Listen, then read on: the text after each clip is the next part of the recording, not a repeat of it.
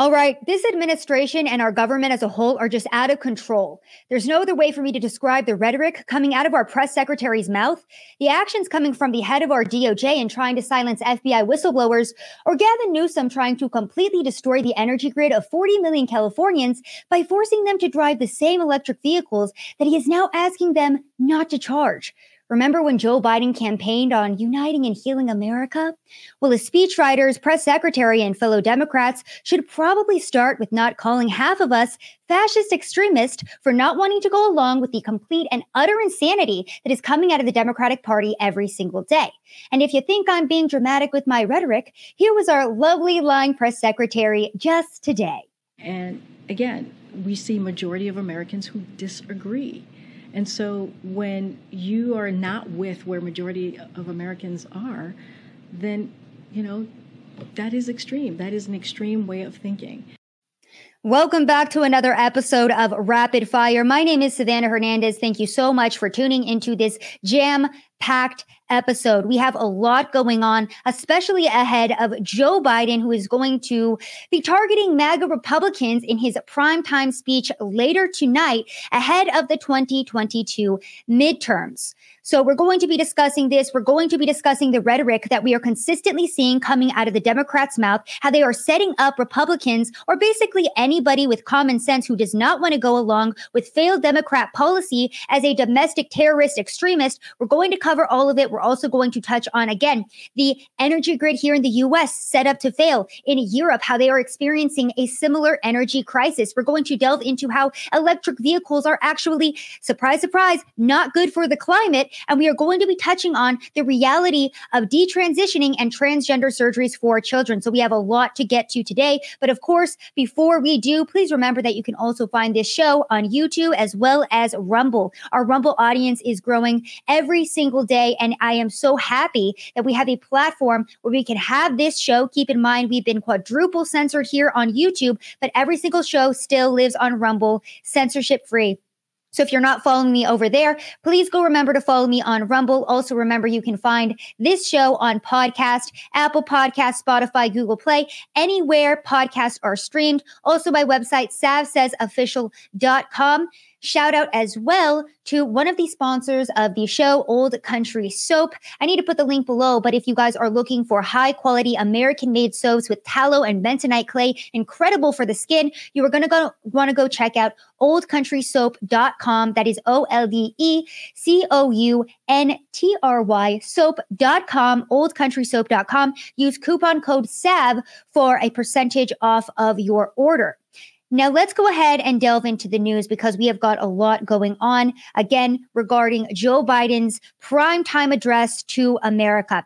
Now, before we even hear a word out of Joe Biden's mouth, I'm just going to go ahead and tell his speechwriters to save time and just erratically run their hand over the keyboard because, you know, that's what Joe Biden's going to say anyway. And that's the way he's going to read the speech off the teleprompter. It's going to come out as this huge bumbled mess. So somebody call up Hunter Biden and tell him to get the good stuff out because Daddy Joe has to go up in front of America and pretend that he doesn't have dementia and that he's coherent. We all know that this is going to be a train wreck of a speech and the rhetoric that has already come out of the Democratic Party Party regarding Joe Biden, our press secretary, Karine Jean Pierre, has been um, unfriendly to their political opponents, to say the least. Now, CNN actually came out with a pretty truthful headline regarding what Joe Biden's primetime address tonight really is going to be about. They say Biden to issue a warning over American democracy in rare primetime speech. We have to defend it.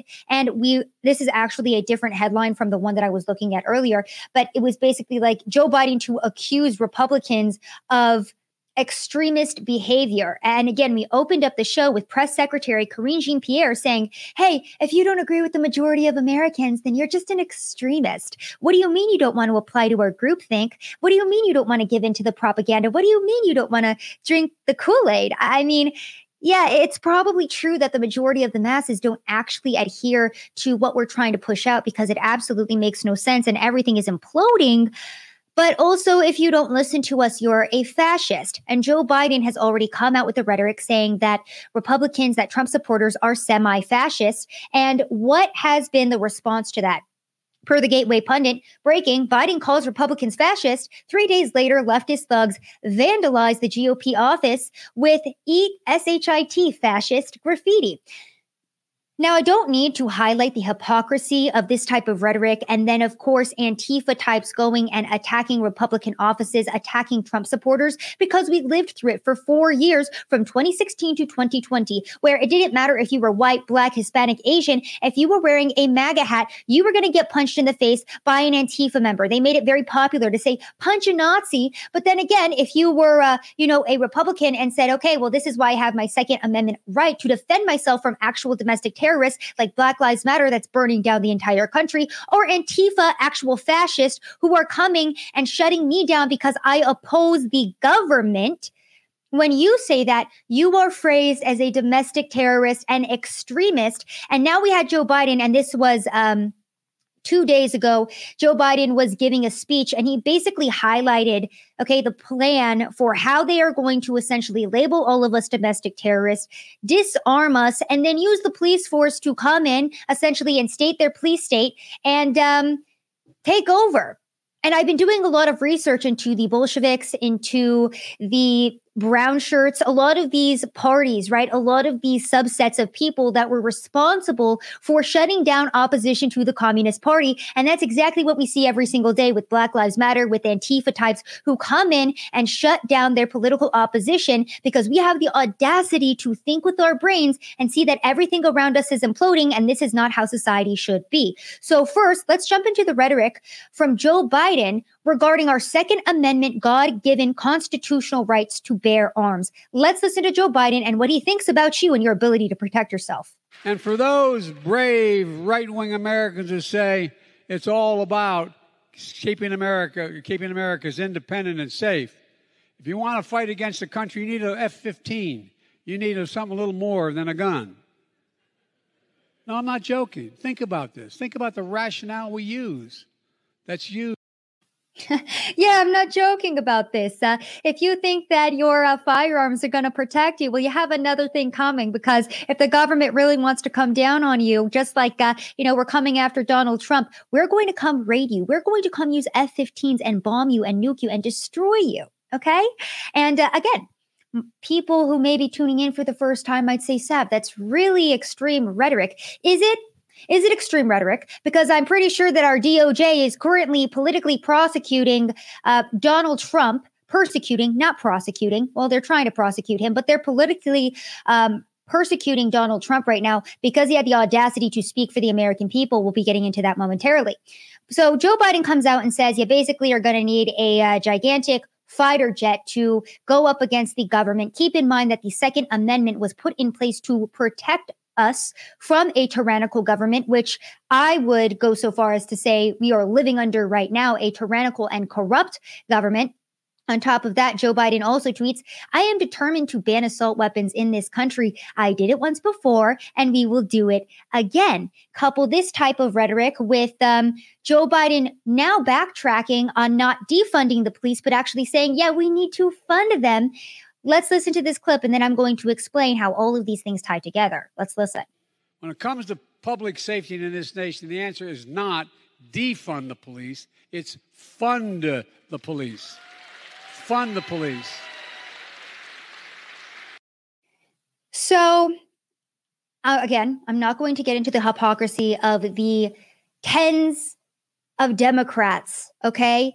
Across the nation who called to defund the police for the entirety of 2020. And then when they achieved that goal, their cities fell to crime. Criminals were running rampant. Stores were being looted. We're still seeing this every single day in California and New York. Remember that Starbucks and multiple other companies have had to close their offices in San Francisco because crime is so out of control in these cities. Because again, the Soros funded district attorneys that are running those cities as well soft on crime and continuously allow those criminals out of jail to continue terrorizing American cities. Um, so there's two points to be made here. Number one, Joe Biden campaigning on def- or refunding the police. Sorry, I'm so used to saying defund the police when it comes to Democrat rhetoric because that's typically and historically what they've said. But point number one is Joe Biden is campaigning on funding the police because he realizes that these cities are out of control and that the only way that they're going to get some of the vote back is by reinstituting safety in cities. But what I really think that this is, is point number two. And that's the fact that Joe Biden just called to disarm you. Joe Biden and his press secretary and his entire party have been calling Republicans and Trump supporters Nazis, okay, fascists. So it's very easy to connect the dots with this situation and understand where this leads to. You demonize your entire uh, political opponent party and political opponent. You disarm said people and then when they refuse to capitulate to your insanity and your political narrative, which is destroying our entire country and changing the demographic of our country, then we get jailed, we get imprisoned, and we get politically persecuted against. Going back to our press secretary, Karine Jean Pierre, let's listen to her rhetoric surrounding people who voted for Donald Trump, like myself. The president thinks that there is an extremist threat to our democracy. Uh, the president has been clear as he can be on that particular uh, piece when we talk about a democracy, when we talk about our freedoms. Uh, the way that he sees is the MAGA Republicans are the most energized part of the Republican Party. Uh, the, that extreme, this is an extreme threat to our democracy, to our freedom, uh, to our rights. So I'm not going to sit here and say, well, Jean Karine Jean Pierre probably doesn't know what democracy means because if she knew what democracy means, then she would know that Trump supporters voting was real democracy. We're not going to take that route with this. What we are going to take the route of is the reality of what we're currently living through. And that is the fact that we are being run by a communist party right now. Joe Biden and the, the Democratic Party, Karine Jean Pierre, they are straight up communists. And we are being run by communists who are utilizing actual fascist fascistic tactics in our society today to silence their political opposition. Now, let's take a peek at the media as well before I really just put the cherry on top of this communist cake that we are all being served up and fed every single day. The media also complicit in pushing the propaganda and lies that Republicans, that Trump supporters are Nazis, are terrorists, are extremists that need to be silenced and need to be put down, essentially. Let's listen to this MSNBC contributor talk about how we're all Nazis. And I'm so tired of having to continuously show you guys these clips, but it's very important for, for us to continuously highlight where we are at as a country. So, you know, when we are all in an actual gulag and people are being rounded up because we got disarmed, because we're being run by communist and authoritarian party, which is currently in office right now, nobody can say that they should be surprised by it because we informed you all of what was going on. So let's listen to MSNBC, and then we're going to listen to old communist tactics as to how to silence your political opposition so you can understand the the next steps, right, of the current Communist Party that is running America right now. Chapter, which is leading us into the election, this fight for the soul of our country, the fight for the soul of democracy. We are watching right now a very radical and extreme Republican Party mirror what we have seen in other places like Nazi Germany, like other places like the Bolsheviks. We have seen this playbook before. We have seen a ruling party try to use things like propaganda, try to silence the free press, try to restrict what women can do. We have seen this playbook before, and it always ends disastrously. Okay, so first off, the cognitive dissonance here is incredible. But second off, listen to the rhetoric of this MSNBC contributor discussing Republicans. Think about the rhetoric of Joe Biden, who has called a semi fascist extremist. And then, of course, Karine Jean Pierre coming in, doubling down on unifying the country by calling half of us, uh, again, extremists. Listen to the old tactics of the Communist Party in regards to how they would silence their political opposition. And then you tell me that we're not being run by freaking authoritarian communists as we speak. In 1943, the following directive was issued from party headquarters to all communists in the United States. It read, When certain obstructionists become too irritating, label them after suitable buildups as fascist or Nazi or anti-Semitic, and use the prestige of anti-fascist and tolerance organizations to discredit them. In the public mind, constantly associate those who oppose us with those names which already have a bad smell. The association will, after enough repetition, become fact in the public mind. With enough repetition will become fact in the public mind. And these lies, this propaganda of anybody who has common sense and cares about America. Keep in mind that, you know, being a nationalist and caring about your country was not necessarily regarded as a bad thing. But now, if you say you're an American nationalist and you care about your nation, you care about your country, you care about sovereignty and our borders, then you are labeled as a domestic extremist. And we are seeing, again, one of the best test case examples of this is Joe Biden politically persecuting and sicking his DOJ against Donald Trump. Now, for those of us who have been paying attention, this started with the January 6th political prisoners who have already been rotting in jail and not given their due process of being, you know, granted a trial or being able to even defend themselves against this tyrannical authoritarian government. Okay, so this is not something that's central or unique to Donald Trump, but what we should understand with the persecution of Donald Trump is the levels that they're willing to go to to silence their political opposition. Now, from the post millennial, Biden's DOJ released stage photos of the Mar a Lago documents. This happened earlier Actually, this just happened yesterday. We have been following this entire FBI raid of Mar a Lago for the past couple of weeks, where Joe Biden essentially went after Trump because we all know that this corrupt government does not want him running in 2024 because they cannot compete against Donald Trump, because they cannot compete against an organic opponent who will actually come in and speak for the American people. Granted, Donald Trump is not perfect, and I don't agree with everything that he says, but he's a great test case a great example for us to look to as to what our government is willing to go to to silence their political opposition.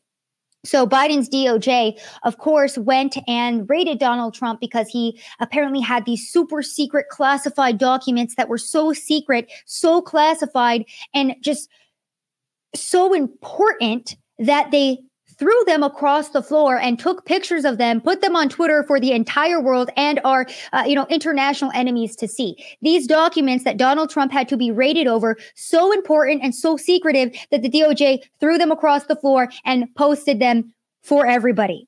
On Tuesday, the Department of Justice filed its response to the request that a special master be appointed to independently review the documents seized during the raid of former President Donald Trump's Mar a Lago residence, saying that classified documents were likely concealed in the estate in violation of a grand jury subpoena. As part of their filing, they released a staged photo of the documents that were seized. And there's the photo for you guys right there alongside, uh, Merrick Garland. Okay. So, speaking of Merrick Garland, the head of the DOJ, and just how corrupt our intelligence agencies have become here.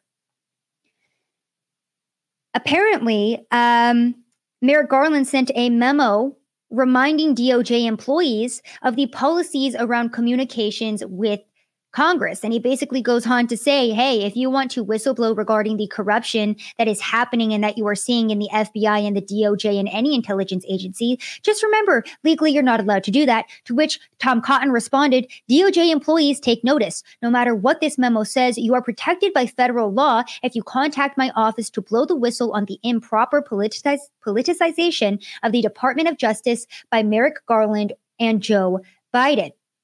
So the Daily Wire, Wire writes an article about this as well. Arkansas GOP Senator Tom Cotton responded to Attorney General Merrick Garland's apparent attempt to prevent anyone from leaking information about his department after he told DOJ employees to obey restrictions about speaking to members of Congress. Garland wrote that he was reminding all department personnel of our existing policies regarding communications between the Justice Department and Congress, citing the Central Justice Manual provision that states communications between the department and Congress will be managed or coordinated by the Office of Legislative Affairs. The provision continues, except as provided in this chapter, no department employee may communicate with senators, representatives, congressional committees, or congressional staff without advance coordination, consultation, and approval by OLA. To which, again, Tom Cotton fired off uh, a response saying, um, yeah, you will be protected by federal law if you would like to come out and blow the whistle regarding what is going on. I believe it was Jim Jordan who had 14 FBI whistleblowers come forward and say, hey,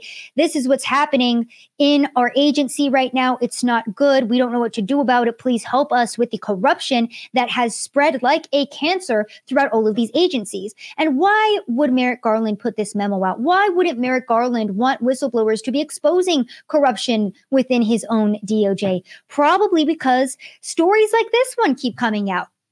From the New York Post, top FBI agent resigns amid claims he shielded Hunter Biden from probe.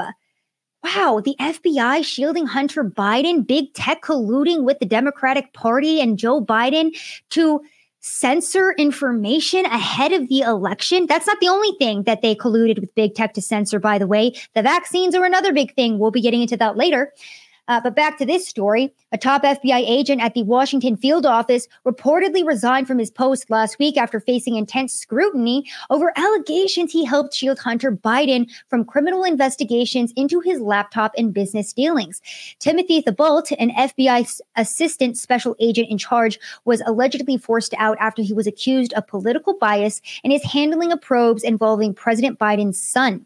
The agent was escorted out of the field office by at least two headquarter looking types last Friday. The FBI didn't immediately respond to comment. And um, yeah, that's probably why, right there, Merrick Garland doesn't want any more whistleblowers coming forward because they don't want the American public to know that the FBI is now being utilized to silence the truth about what's going on. Remember that Mark Zuckerberg just came out as well and admitted, yeah, Meta was in fact asked by the FBI to maybe, you know, silence some Russian disinformation. And we figured that's what the Hunter Biden story was. So we just kind of censored that ahead of the 2020 elections. Granted, after Americans found out that Hunter Biden was a uh, Burisma Ukraine loving crackhead who uh, loves to, uh, you know, sleep with his dead brother's wife. Uh, yeah, we we we just uh, we really didn't want the American people to know that because they probably wouldn't have wanted to vote for Joe Biden, just like the polls that came out said. Yeah, so that's our DOJ, that's our FBI. Now, I always read your guys' commentary regarding how I can make this show better. And somebody said that they didn't like that all I do is come up on the show and complain and I never offer solutions. So I've taken this into consideration and I do want to highlight the solutions that many Republican politicians are trying to take now ahead of, again, all of the political persecution, everything that we're seeing going on in the country.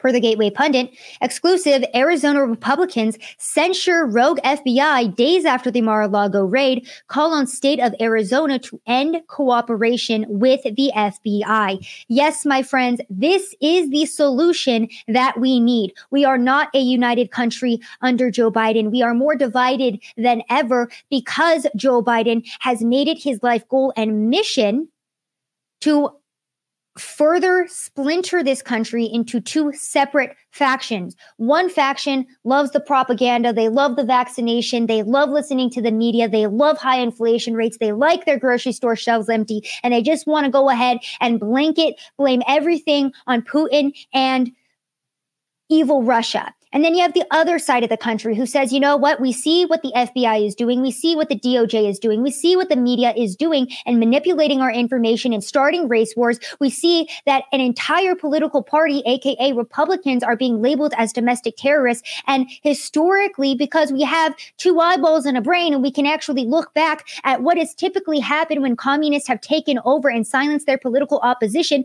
millions of people typically die because we know that that is a historical historical example of where our country is headed. We do not want this. So, this is the solution, my friends. It is politicians standing up for the American people and censuring the rogue FBI after they overreach and they politically persecute Donald Trump because they don't want him running ahead of 2024. It is Americans getting loud and going to their city council meetings and going, and standing up for the children who are being sexualized and exploited by LGBTQ teachers across the nation. It is you taking your community back. I hear so often, oh, I hate the city. I don't want to live here anymore. I grew up here, I was born here, but you know, liberals have taken it over and I don't want to be a part of the city anymore. I want to go move out into the middle of the woods. To which I would counter and say, no, that is your city. That is your home. That is your state. So you stay there and you fight for it. No more spineless Republicans. No more spineless conservatives you stand up, you have your voice heard, and you push back against the lies, tyranny, and corruption that we are being faced with every single day. Now, some of the people who could be very vocal about this are the residents of California. Now, the Babylon Bee does a really great job of predicting the future by basically thinking up the dumbest political policy they possibly could, putting it into a headline, and it's usually a joke, but because Gavin Newsom has negative 58 brain cells, he reads Babylon Bee headlines and he goes, that's a good that's a good idea. That is a great idea. Somebody implement this immediately because that's what we need to be doing in California. Now, the Babylon Bee put this out in September of 2020. They said a state with no electricity orders everyone to drive cars that run on electricity. And then they have Gavin Newsom's pretty American psycho face as the headline for that. Now, remember in our last show, we did talk about how I believe it was um, in 2035 that Gavin Newsom wants to ban the sales of new gas run cars to push electric vehicles on California residents. Well, what? Some two days after that announcement, we are now seeing developing. California power grid officials warn of blackouts, urge residents to conserve energy, set thermostats to 78 degrees or higher, avoid using large appliances, and charging electric vehicles. Also, turn off unnecessary lights. So, Gavin Newsom the state has almost 40 million residents, wants 40 million people to charge their electric vehicles on the same el- electric grid, the, uh, the same grid that can't even handle propping up California and keeping it running right now without everybody driving an electric car. I can't explain to you Gavin Newsom's thought process behind this because it doesn't make sense. It's not supposed to make sense. It's the co- controlled demolition and destruction of America. And again, for those of you too who might say, this is a really interesting situation. Who could have thought of such a diabolical and idiotic plan? The, the World Economic Forum, okay? The United Nations, they have Agenda 2030. Go read into that. It all has to do with climate change and basically one world government, right? And I think that the energy crisis that is currently happening is the best example, uh, you know, in layman's terms, of how a one world government would be ushered in. Now, essentially, he who controls the food controls the population, right? Well, it's similar to the energy grid. He who controls the energy con- controls the population as well. If you have one central government controlling the energy of an entire population, then that population is much more easily controlled. Now, before I go off on a whole tangent explaining that, let's read this Daily Wire article that again talks about California asking residents to avoid charging electric vehicles due to blackout risks days after unveiling new gas car ban. The western United States is facing a likely prolonged and record heat wave that could lead to temperatures as high as 115 degrees Fahrenheit. Uh, as a result, the California Independent System Operator is seeking to bring all available resources online to handle higher electricity demand and expects to issue voluntary energy conservation. So they try to highlight here that it's voluntary, but is it really voluntary, my friends? Well, in Denver, the voluntary program that a lot of uh, the residents there opted into in case of a climate emergency doesn't seem too voluntary now. This comes from Denver 7 ABC. Thousands of Xcel customers locked out of thermostats during energy emergency. 22,000 people lost control of temperatures in their homes for hours on Tuesday.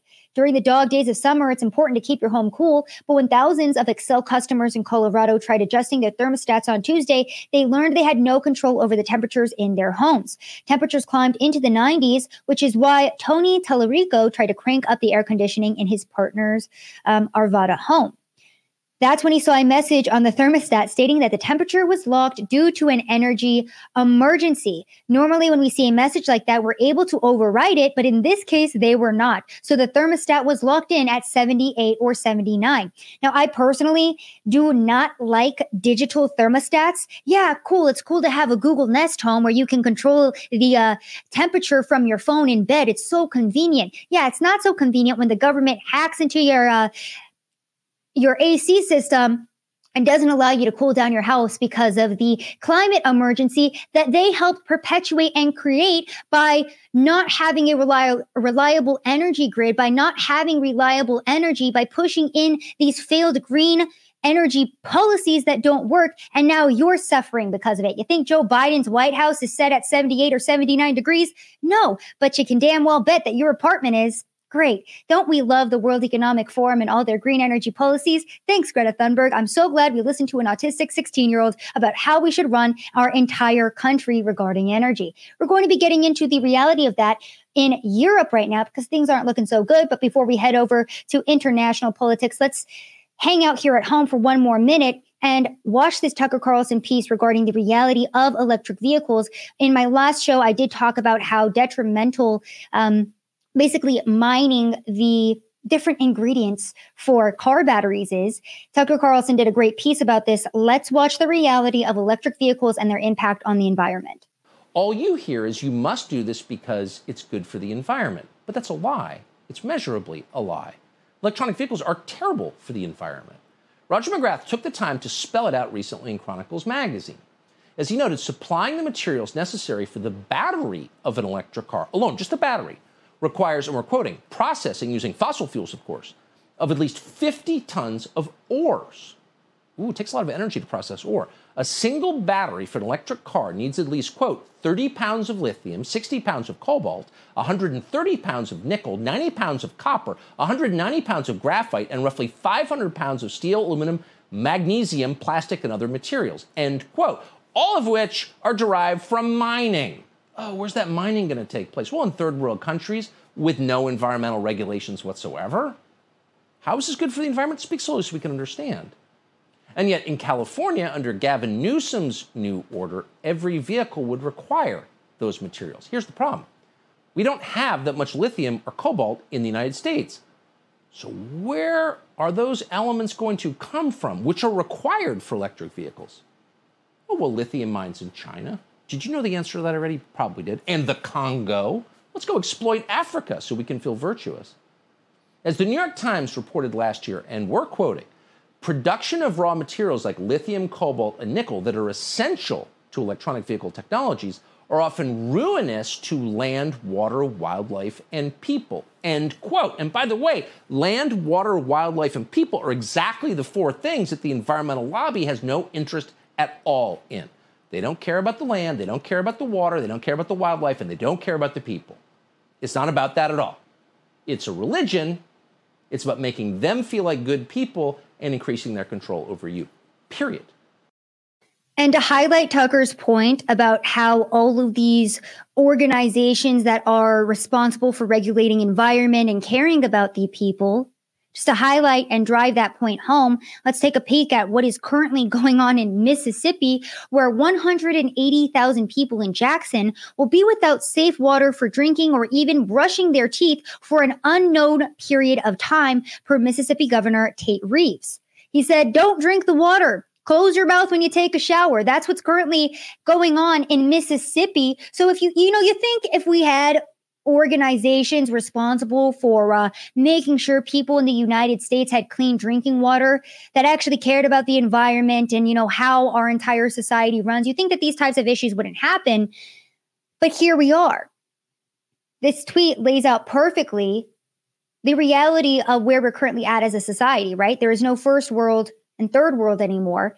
There is the ascending world and there is the descending world. And this is the descending world. And again, he is highlighting Mississippi and how the residents over there do not have clean water to the point where they're like, yeah, don't even flush your toilet. I'm sorry, there's nothing that we can do for you guys. We sent billions of dollars overseas to Ukraine. And Mississippi looks like a third world country without clean water.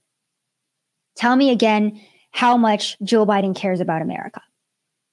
Now, to highlight what continuing to push these green energy policies here on our country is going to look like, we can look to Europe who instituted quite a bit of this and are now sanctioning Russian oil and gas because of the war in Ukraine. Let's listen to one of the politicians in Germany regarding her stance on rising energy prices and who she's loyal to the people of Germany or making herself feel better and look good in the public by standing with Ukraine. Listen to this clip. But if I give the promise to people in Ukraine, we stand with you as long as you need us. then I want to deliver, no matter what my German voters think, but I want to deliver to the people of Ukraine. And this is why, for me, it's important to be always very frank and clear. And this means every measure I'm taking, I have to be clear that this holds on as long as Ukraine needs me. We are facing now winter time where we will be challenged as democratic politicians. People will go on the street and say, we cannot pay our energy prices. And I will say, yes, I know. So we help you with social measures. But I don't want to say, okay, then we stop the sanctions against uh, Russia. We will stand with Ukraine, and this means the sanction will stay also in wintertime, even if it gets really tough for politicians even if it gets really tough for politicians. So this woman basically giving the middle finger to the German constituents that are going to be suffering as a result of the rising energy costs because they're sanctioning Russia right now. And remember how back in, I can't remember the year, it might have been 2019 when Donald Trump warned Germany not to be completely dependent on Russian oil and they laughed in his face. Yeah, Tucker Carlson again you know, he's top dog for a reason, did a great segment on this. Let's listen to the reality of who is really going to be suffering in Europe because it's not politicians like this woman here who's up on stage and is probably going to go drive off in her 10 man motorcade with all of her armed security guards while she preaches to you about climate change and how we all need to be, uh, you know, disarmed for the safety of society. Let's listen to Tucker Carlson talk about the reality of green energy policy in Europe and who's really going to be suffering. So when the French president announces that his people are facing the end of abundance, he's not talking about himself. He's not facing the end of abundance. None of them are. Macron and all of them understand they will always be rich and always be protected. They know that for certain. What's changed, what's so very interesting, is that suddenly everyone else who's been paying attention can see that they were lying. They are frauds, and the entire population of Europe now knows that. Donald Trump, to his credit, whatever you think of him, caught on to this early. Four years ago, Trump warned Europe about its energy future during a speech at the United Nations. The German delegation laughed at him. Remember this? Germany will become totally dependent on Russian energy if it does not immediately change course. Here in the Western Hemisphere, we are committed to maintaining our independence from the encroachment of expansionist foreign powers. It has been the formal policy of our country since President Monroe. Oh, they're laughing. We have green parties here in Europe. You have no idea what you're talking about. But they're not laughing anymore. The Europeans have discovered that the real threat to human civilization is not global warming. It never was global warming. The real threat to people is global cooling, otherwise known as winter. Far more people freeze to death every year than die of heat. In 2019, for example, four times as many people died of cold as of heat. So that's the reality of green energy policy in Europe. And now we are seeing more and more headlines uh, come out of the UK, like this one, right? Boris can never be forgiven for sacrificing Britain to his net zero fantasy. We've already contributed billions to this elite pipe dream, and now we must suffer the hardship caused as it darkens into a nightmare.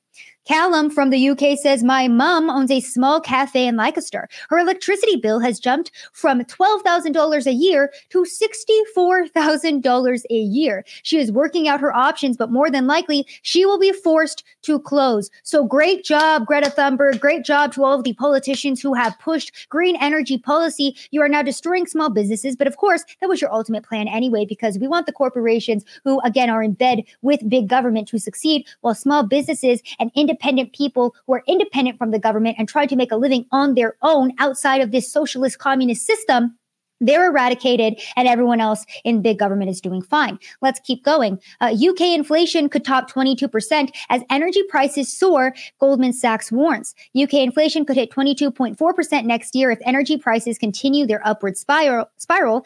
It comes after British households were hit with a projected 80% increase in their energy bills in the coming months. 80%. So that's what's going on in the UK right now. That's a little bit of what's going on in Germany. And so many scholars and scientists have warned about the repercussion even Elon Musk himself came out and said, Yeah, you know, I'm one of the biggest creators of electronic vehicles, but we need oil and gas. You can't just cut off our oil and gas supply. That's not how things work. Our society is dependent on it. And if you stop that flow, we will degrade and we will decline. Remember what happened with Sri Lanka? Okay. They had one of the highest ESG scores per the World Economic Forum, their entire society collapsed because they followed the playbook for the World Economic Forum. And uh, yeah, they collapsed. That was one of the many reasons that they did. And so we're continuously fed this lie about climate change and the fear mongering around how we need to eat the bugs. We need to lower our energy consumptions. We need to drive electric vehicles. We need to use wind now for cargo ships because we just can't keep polluting the earth. Again, one of the biggest solutions per the climate change crowd is that we all need to be eating bugs. And we're seeing more and more stories like this one come out. The world's largest cricket production facility is officially complete. Aspire Food Group's new plant in London, Ontario is ready to produce 9,000 metric tons of crickets annually for human and pet consumption. So we are constantly fed these ludicrous solutions to a problem that is being exasperated and like uh, exaggerated, okay? Not exasperated, exaggerated. My apologies there. I feel exhausted having to speak about this issue and having to watch the same Democrats that cry about climate change buying beachfront property all the time and flying around on their private jets, aka John Kerry. He literally took a private jet to go pick up a climate award. I mean, is that another Babylon Bee prophecy? Most likely because it's that satirical, but no, that's just our modern day. So, one of the solutions is everybody eating bugs, right? Because we need to stop meat consumption because that's polluting the earth. Well, let's look into what eating bugs does to the human body. I found this clip uh, regarding how humans consume and digest bugs and if they're really good for us or not. Let's listen to the realities of one of these ridiculous climate change solutions that we don't need to be subscribing to and that are not actually going to help humanity as a whole. Let's watch. It's been shown contain a substance called chitin. There's a meme going around. You sort of see this stuff and you think, oh, is this fear mongering? Is this true? But I've looked into it and it's actually true, folks. There's a lot of evidence that insects contain chitins. Chitins are very, very bad for humans. Chitins cause all sorts of problems, asthma, respiratory problems, all, all, the things we're seeing from the jab. It also causes this thing called glioblastoma, which is a spinal cancer. Comes from chitins, and chitins cannot be cooked out of insects. There's no processing that will take these substances out of the insects. When you eat the insects, you are eating chitins. Chitins cannot be processed by the human body. You know, we don't eat insects, folks. You know, birds, chickens, lizards, reptiles, these things eat insects. Fish eat insects. We don't eat insects. We don't have the digestive system to be able to process certain things that are found in insects, such as chitins. And like I said, they can't be processed out. They cannot be cooked out. They are always there. So there's a little bit of an idea of what eating bugs is going to do to the human body. It's not good for us, just like not eating red meat is not good for us. Just like, you know, the government waged a war against butter and animal fats, saying they weren't good for us, and then started feeding the population seed oils, which were actually carcinogenic and bad for us.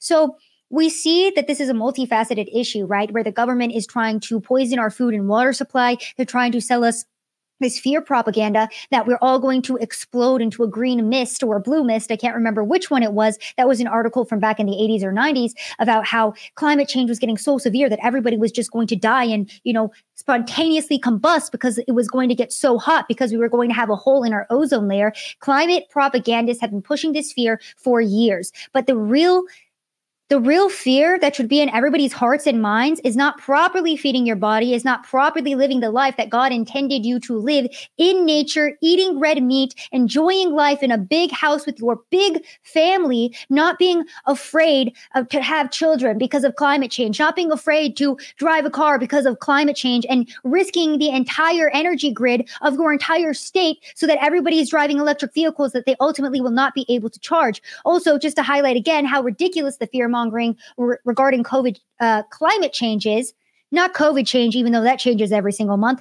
Climate change New Greenland ice sheet gained 7 gigatons of mass in just one day yesterday, the largest daily gain ever recorded during the summer. So we have ice sheets in Greenland gaining gigatons of mass in the middle of the summer. But are the climate change hysterics going to focus in on that? No, when it gets hot in the summer, they freak out and they're like, oh my gosh, it's like 100 degrees and it's July. This has never happened before in the history of, of the world. Like last year, it was only 99 degrees, but this year it's 100. And the year before that, I mean, it was also 100. But, you know, we thought that because we, we helped climate change last year, it went down, but now it's going back up. And this has never happened before.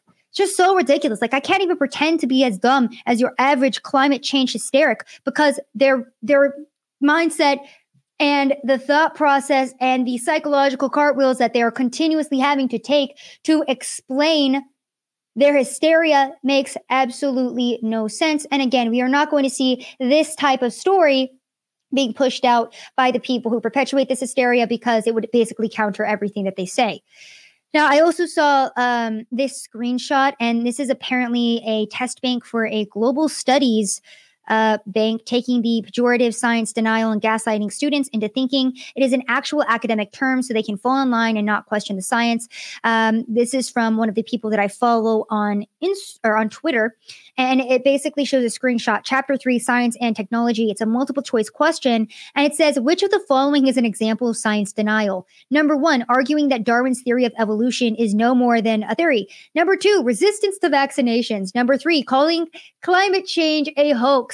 Or number four, all of the above. And the answer to this question was D, because if you don't want to get an experimental vaccine that doesn't work and is going to potentially cause you life altering side effects or kill you, you're a science denier. If you don't believe in climate change and you think it's a hoax, you're a science denier. If you don't believe in evolution and that we were all just, you know, put here randomly and spontaneously, that we don't have a greater purpose, that we are not children of a divine God, then you're a science denier and you're crazy. And uh, that type of political opposition needs to be silenced. And it's a good thing that we made you dependent on the government energy grid by putting you in electric vehicle. So now you can't go anywhere and your uh, transportation has been hindered based on the government's whims. It's a good thing that, you know, the government did that and also disarmed you so that way you can't fight back against this absolute nonsense. And just again, cherry on top of this cake, too, uh, eBay is now locking the accounts of users who sell over $600 worth of products until they submit their social security number for IRS reporting, because there's just another example of how the government is trying to come in and encroach on every single aspect of your life, whether it's your money, whether it's your energy supply, whether it's the food that you're eating and the water that you're drinking. They are trying to have complete and utter control so we can all live under a one world government and we can all be more easily controlled and subservient to these psychopathic authoritarian dictators that are currently in office, not just in America, but worldwide. Now, let's talk about the border a little bit and some more COVID hypocrisy because yes, we talk about it all the time, but still important to highlight. So I played this clip for you guys last show about Karine Jean Pierre basically talking about how, well, it's different when we ban Novak Djokovic from attending the US Open because he's unvaccinated from unvaccinated illegal immigrants flooding our border. So that's what that clip was in uh, relation to. So Karine Jean Pierre has put out not one but two egregiously false statements this week. And the, the first one was that, uh, yeah, it's not like migrants are just walking across the border, right? Like that's that's that's, that's not happening. And because this statement is so ridiculous to anybody who has been paying attention. Like I, I want you to listen to Karine Jean Pierre herself say it. And she even laughs at the end because she knows, like, ah, oh, damn, yeah, I'm an idiot. I shouldn't have said that. Either that or she's laughing because she's that ignorant regarding the border and she should just step down at this point because she's so unqualified for this position. And that's why you don't have a diversity hire. Literally, her qualifications are being a black lesbian. That's it. And that's why she's so horrible at her job. Listen to her rhetoric regarding what's going on at our southern border. Life Seizures. expectancies are going down uh, at a rate not seen in a century, and part of that is being driven by drug overdoses. So, what is the president going to do? And we ag- we agree. We agree. We see those same numbers as well.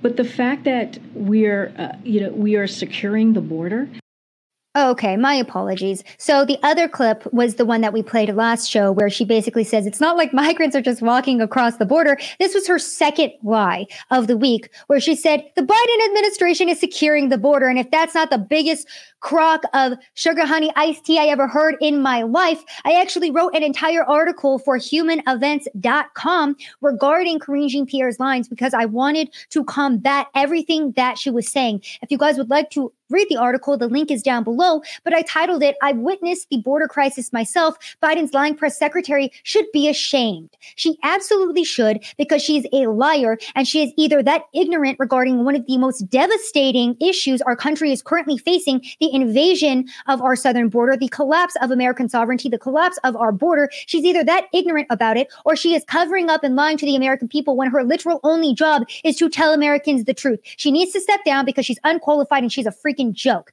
And just to highlight how much of a joke she is, the uh, border chief in Florida, in a sworn testimony, stated that the southern border is currently in a crisis. As part of ongoing litigation against the Biden administration, Florida Attorney General Ashley Moody continues to uncover what she calls damning evidence about the consequences stemming from Biden administration policies changing federal immigration laws.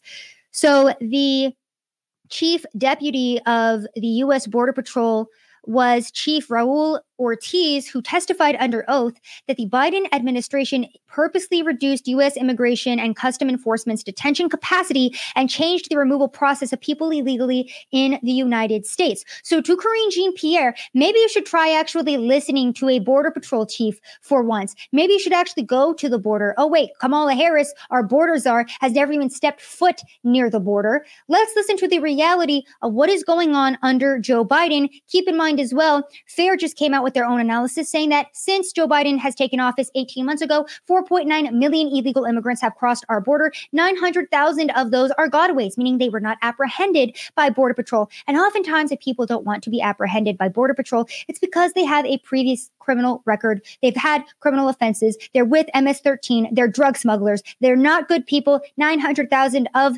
these illegal immigrants who openly walk into our border every single day 900,000 of them are gotaways. Again, if you would like to read that article and you would like a real blunt understanding of what is happening at the border that I've seen with my own two eyes, please click that link below, share that article, and let's listen to U.S. Border Patrol Chief Raul Ortiz talk to us about what's happening. Would you agree, Chief Ortiz, that the southern border is currently in crisis? Objection. Yes. Would you agree, Chief Ortiz, that unprecedented numbers of aliens are illegally entering the United States right now? Objection. Yes. When President Biden was elected, did the number of aliens trying to illegally enter the United States increase or decrease? Objection. Increase. From your 31 years of experience, has the Border Patrol in a year ever had the number of encounters that it's going to have in 2022? Objection. No is the crisis that is currently ongoing at the southern border uh, making the border less safe for Americans and aliens alike? Objection. Yes. Since President Biden was elected, does this document indicate that aliens illegally entering the United States perceive that they will be able to enter and remain in the United States? Objection. Yes.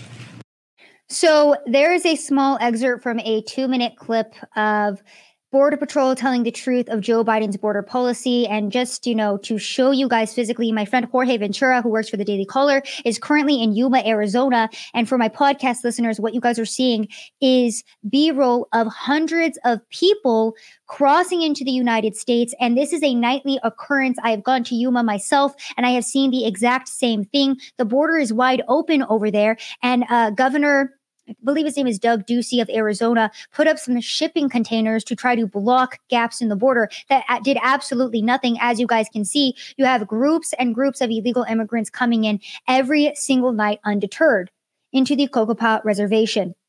Now, the border crisis is getting so bad that Greg Abbott is now sending buses of migrants not only to New York and Washington, D.C., but to Chicago as well. Per Fox News, Texas sends buses of migrants to Chicago for the first time, dropped off at a train station. Now, while I don't agree with busing illegal immigrants further into the U.S., at the same time, they're going to go to these sanctuary cities anyway. And of course, we've seen you know, Mayor Muriel Bowser of DC and Eric Adams of New York cry and scream about how the illegal immigrants are overrunning their homeless shelters. Yeah, what the hell did you think was going to happen if you opened America for business and then you declared yourself a sanctuary city?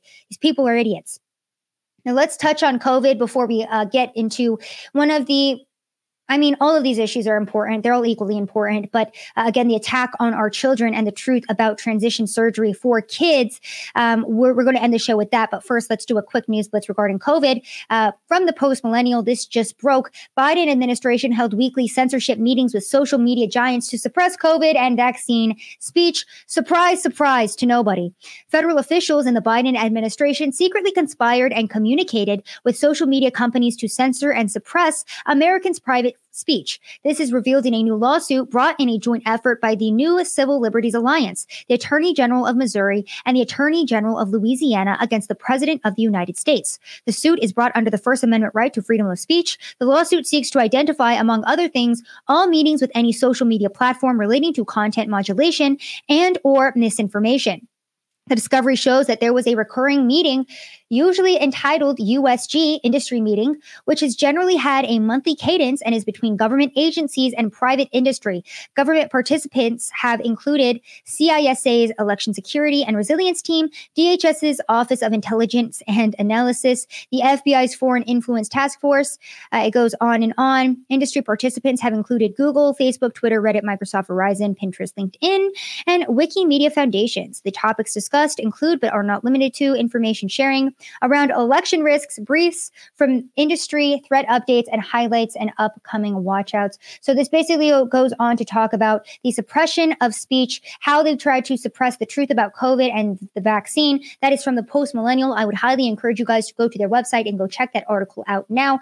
And um, while all of that truth was being suppressed by big tech companies, remember that YouTube quietly backtracked on their own COVID policies, and you can now say that masks don't work and that the vaccine was ineffective, essentially.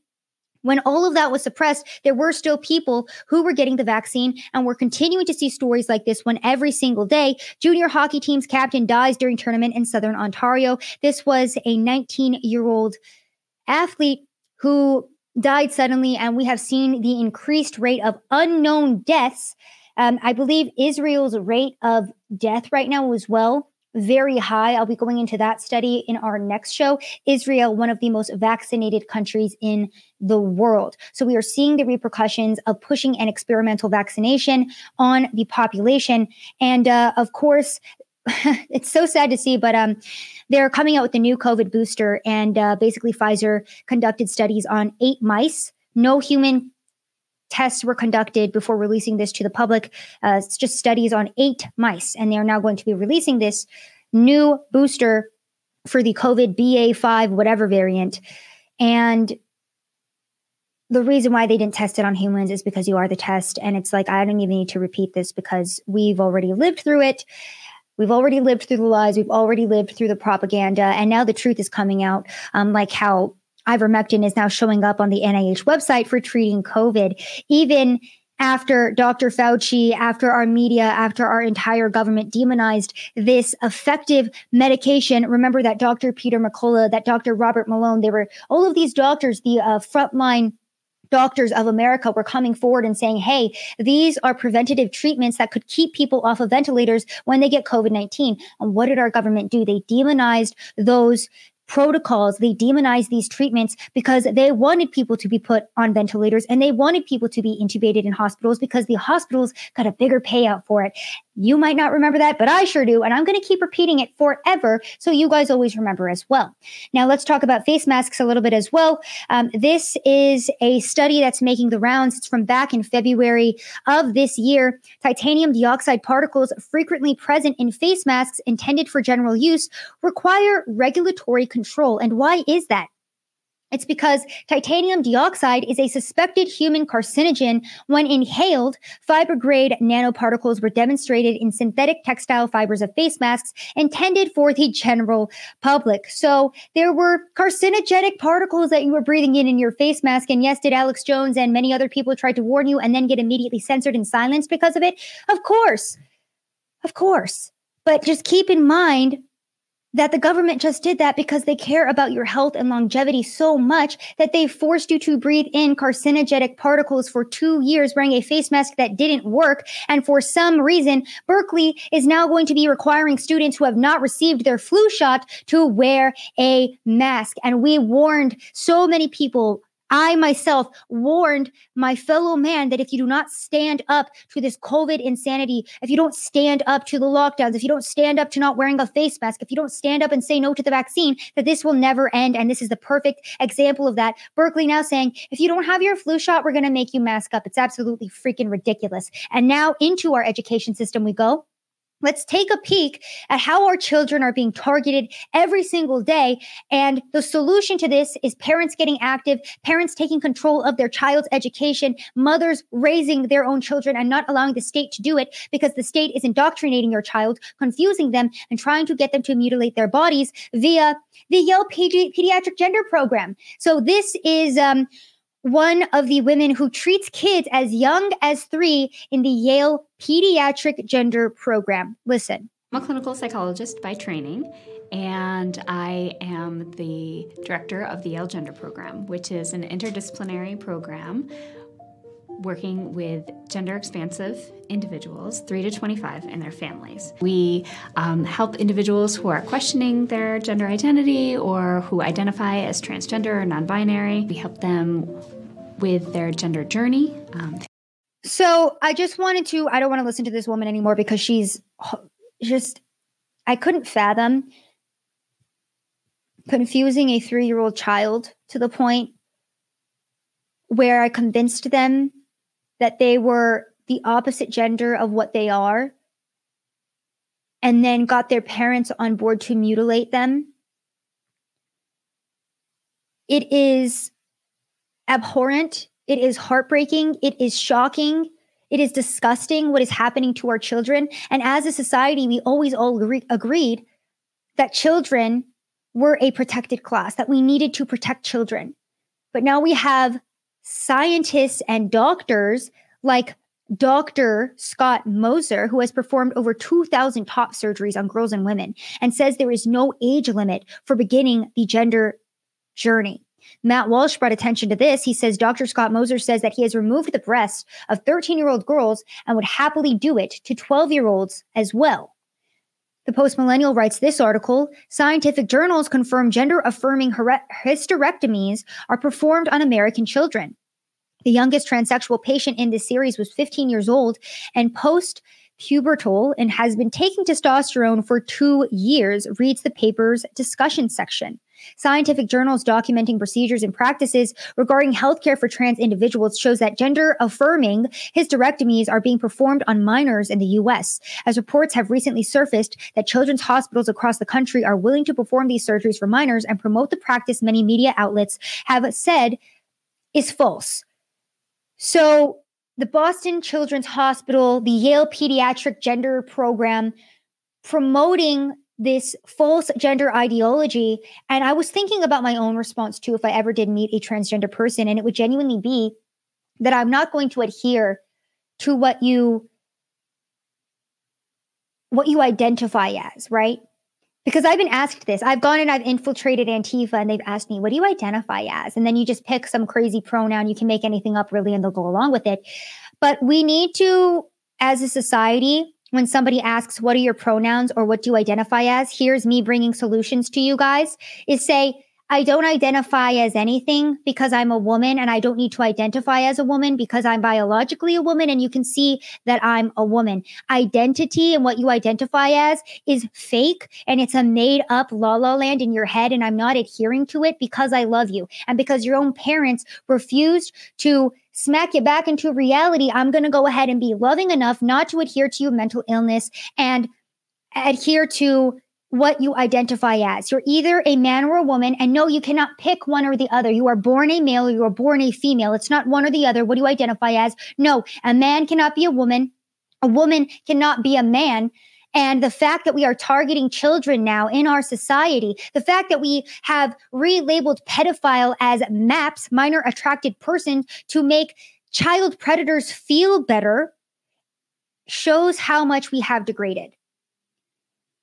So, my solution to everybody listening is to get loud, get vocal, and stand up for the kids because kids are very easily influenced, they're easily targeted, and they cannot stand up for themselves. So, parents, you need to have a very serious discussion with your child. And if your child is confronted by their teacher and asked what they identify as, asked what their pronouns are, you need to tell your child that that is a red flag, and they need to tell you immediately if their teacher says anything like that to them, and that that is a dangerous thing, and that child needs to get away from that teacher as soon as possible because we are living in a society with teachers who are trying to normalize this type of thing. Learning to feel at home in my fat trans body. This is the screenshot of some op ed from some excuse for a publication, and it's a picture of a trans person who is overweight. This is, I'm going to say, you know, I don't know what this person is. They're morbidly obese and they look like a female that is transitioning into a male because that facial hair does not look natural, but also because of the obesity, I really can't tell the difference. Our society is trying to push this as normal, right? And the obesity as well, the obesity factors, this is, it also comes into play because this just goes into how our entire society is trying to normalize our bodies being not malnourished. What's the opposite of that? Obese, nourished improperly. We are not taught as a, a, society how to take care of our body mentally and physically. And instead of helping these people who clearly need help, we are instead trying to capitulate to their mental illness. And more and more stories of transgender people who decided to detransition because they severely regret getting this life altering surgery are coming out. And do you think the media is covering that? No. What is happening is the transgender community is targeting these types of individuals and silencing them. This is a three minute clip, but we are going to listen to it in its entirety because it's extremely important to understand the realities of transgender surgery, not only for children, but for adults. Because keep in mind, remember, Demi Lovato just came out and said, Oh, yeah, actually, I'm a she, her again. Why? Because these people just go whichever way the wind blows, and oftentimes they will grow out of the phase that is transgenderism because it's popular for kids right now. And so, if grown adults can't even fight back against this propaganda, it's tenfold for the kids, right? It's 10 times more effective on the kids because if you get them while they're young, if you get them while they're still malleable, if you get them while they're still easy to indoctrinate, they're going to grow up thinking this is normal and they're going to grow up thinking, maybe I was a boy this whole time. And even though I don't feel right, and even though I'm sad that I'm going to read this Reddit post to you here that says, I can't live like this anymore. And I don't even and I don't want my mom to suffer even more. So I can't kill myself, basically. I'm just going to read you the top excerpt. It says, I'm a 17 year old girl with a flat chest, a deep voice, a visible Adam's apple, and some facial hair. There's no reason for me to continue to live. I destroyed my life, and I feel like all hope I have is stupid for me to have. I don't think any person will ever want to date me. Basically, going on to say how they feel like a freak, they don't feel comfortable in their own body. And these types of stories go underreported. And this is why it's important for us to highlight it. And this is why it's important for us to teach our kids to look out for these red flags and not be indoctrinated by these people, or else this is how they will end up. This is a heartbreaking story. We're going to listen to all of it because it's extremely important. Uh, let's listen. If in the last few years of my life, and I realized it's been a complete hell. My life has just went down the hill ever since I had so-called bottom surgery trying to be a woman. And I regret it. I regret it 100%. I regret to that I ever thought I was trans, that I ever thought I could be a woman, you know, and I wish I could go back and not have any surgeries or medical transition or take any hormones. To be honest, like this transition has costed me so much of my health both mental and physical, as well as certain relationships in my family. Uh, it costed me job opportunities. It costed me a career that I could have had. I don't know if you guys know it, but I do have like two master's degrees and I'm a CPA. And honestly, like this whole transition and my whole like trying to be a woman thing completely derailed my life. And um, right now I have osteoporosis, scoliosis, I have a lump in my breast, I have one inch vagina, and uh, yeah, so it's like I have no sex drive. I'm trying to do the transition. I'm taking testosterone injection at this point, but I can't grow any facial hair. Like nothing is happening. I mean, obviously, I still like wearing makeup and stuff, but makeup and hair does not make a woman. So I've been so delusional for all these years, and I just wish my family and friends weren't so supportive of my transition, you know, and I wish they sat me down and talked to me and said, like, are you sure this is what you want to do? Maybe you'll grow out of this. I have so much to say. and all the things that I say are not going to be like perceived well by trans community, but I don't care. I'm leaving trans community. At this point, I identify as non-binary person any pronoun is fine. If you see me as a man, that's fine. You can call me he. If you see me as a woman, you shouldn't. I'm not a woman. I thought I was one, but I'm not. And um sorry, like honestly, I just don't know what else to say. And I know some of you guys thought I was trans and you guys looked up to me maybe and like but I've made a huge mistake that I can now take back. So we'll end it there. It goes on for about 45 more seconds, but I think you get the basic message there. And this is an adult, okay? She or he, this person is not a child. This is an adult who who's coming out and saying, I regret my decision and my life is ruined and permanently altered forever. The health effects that come as a side effect, basically, of chemically altering your body is something that is underreported on. And you think that our media would highlight this type of issue for other people who are thinking about transitioning so they have a full scope and understanding of what they're about to do. No, of course, our media would not do that. Our media instead, Time magazine most notably, coming out and adhering to this mental illness and prescribing to it basically. Time says they spoke to genderqueer author and illustrator Maia Kobabe. and I'm going to try to read this for you, but this is, again, the manipulation of our language. Uh, the pronouns of this person are ear. So, this is what Time Magazine on their official Twitter account wrote. They spoke about ear work, the efforts to restrict access to ear writing, and what a make of the current cultural movement. This is mental illness. The only person who could read this and understand it is a mentally ill person. And of course, the ratio on this tweet is a great example of what the masses truly do think about these types of pronouns, transgenderism as a whole, and this mental illness. People do not want to prescribe to this notion. People do not want their language changed. Many people are silent about it because they are afraid to be called bigots or hateful. But guess what? You need to draw a hard line in the sand and you need to stop being afraid of what other people think about you and stand up for the innocent children who are being targeted by people just like this. Because this, that looks like a woman to me. This woman's illustrations yeah, you remember you remember this book for children that was talking about masturbation that is showing fellatio and again, this is a book targeted for children. This is the person that Time Magazine is propping up and changing and manipulating their language for to adhere to this person's mental illness. Time Magazine just used ear A pronouns. This is from Gays Against Groomers. Unreal. Can anyone at time even tell us what those mean? No, seriously, fill us in because we have absolutely no idea because it isn't real. Also, here are some pictures of the book available in school libraries across the country. So, this is the type of propaganda, the type of curriculum, the type of ideology that Time Magazine wants pushed on your children.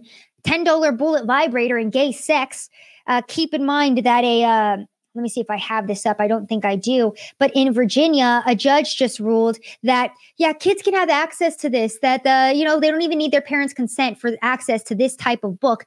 Um, I have the article right here. One moment. Virginia Beach judge decides parental permission will not be required to buy two sexually explicit books. I don't know if this book specifically is one of those, but this just goes to show you the attack on parents raising their own children, the attack and targeting of our children so far as to the point where if you're a Christian teacher or you're a teacher who just wants to I don't know, maybe teach a child and not indoctrinate them, you're not going to get hired. This comes from uh, the GPS District Assistant Principal, Project Veritas, putting out a bombshell of a report regarding what is going on at our schools. Let's listen to this. And they actually, right before I uh, did this show, they put out another undercover video from a school in New York this one in, I can't remember which city this is in. Uh, George, James O'Keefe will say it in the video, but this is what's happening in our schools it's getting so bad that teachers are now being religiously discriminated against and not being allowed to teach children essentially if they don't adhere to the right political ideology. And why is that? Because they want your children indoctrinated. Let's listen. So then what do you do as a Catholic? If you find out someone is Catholic, then what? So have you found like that certain religions tend to be more right wing? not huge expert religion. Protestants in this area probably are this If you're Catholic, what you're about to see is one assistant principal in charge of 360 students. If people knew that you like didn't hire conservatives, though, do you think they would be pissed or like? I'm not allowed to ask their political leaders, they're not allowed to ask me. So it just comes down to questions. I need younger, but if they're older, I'm not allowed to do that. But I, I can't tell them I'm not interviewing you because you're older. I just don't interview them. Sometimes the older you get, the more set in your ways, the more conservative you get. I can't get past the parents anymore. So because I can't get past the parents, do I really have as much of an influence as, on the kids as I want? I try in my own way, but right now my job is to hire the right teachers. Teaching them how to think. Mm-hmm. That's it. Doesn't matter what they think about it. If they think about it in a logical, progressive way, that becomes their own. Like a, so you kind of like gear them to think in a more liberal way. So there's the assistant principal of Cos Cob Elementary, a school in Connecticut. That's where he was from, basically saying, yeah, we are telling kids how to think. They need to think in a more progressive and liberal way. And that is why we see it more and more uh, tweets like this one coming out from parents. My six year old grandson is learning about gender fluidity and transgenders in first grade. He's having a rough time adjusting to this school year. It is in the curriculum. We are all upset trying to figure out what to do. I cannot begin to tell you how wrong and damaging this is. Why? Why? Because this is the controlled demolition, destruction, and targeting of children in this country and destruction of our country and traditional morals as a whole. We need to stand up as a society. And I was I was thinking about this earlier too and I thought about how we no longer have a sense of community anymore. You know, back in the day, everybody would know their neighbors. They would know their local grocer. They would know the guy at the gas pump. Everybody had a sense of community and they all shared that sense of security and they all stood together and they all knew each other, right? We don't have that anymore in the modern day. We don't have community, which is why everybody feels so alone, so isolated, and why it is so much easier for a government to come in and basically educate your child to grow up and be the subservient, transgender, perfect bug eating, electric car driving citizen that they would need in order to basically take over, right? And again, implement that one world government. They do not want free thinkers. They do not want people using their brains, using common sense, utilizing traditions, morals, values. They don't want a society that has all of these things instilled in it because if they had such society, then such society would be pushing back against the intense corruption that we are seeing every single day. I've said it before and I'll say it again that the reason why the government wants us fat, angry, upset, racially divided, they want our kids on hormones and confused about their gender is because a divided and confused society is an easily controlled society. So if you want a solution to the issue, the solution is to wake up, get informed, and Find a sense of community. Go talk to your neighbor. Go talk to your local grocer. Go meet people within your community and stand up for it and take your community back. If it has been overtaken by liberals, if it has been overtaken by people with a dangerous political ideology, dangerous to the point where they're targeting your children and confusing them to get mutilation surgery done to them, then you need to go and you need to stand up for your community and you need to go and stand up for the truth. So there's your solution. My name is Savannah Hernandez. This has been another episode of Rapid Fire. Thank you so much for tuning in. Again, if you like the show, please go leave a five star review on Apple Podcasts. It helps us grow in the charts, and I read every single one of your reviews, the good and the bad. And for those of you who leave me bad reviews and mean comments, I absolutely love them because the criticism just makes me better. So thank you to my last critic. I think this is one of the best shows that I've done because we talked solutions instead of just problems. Thanks for tuning in.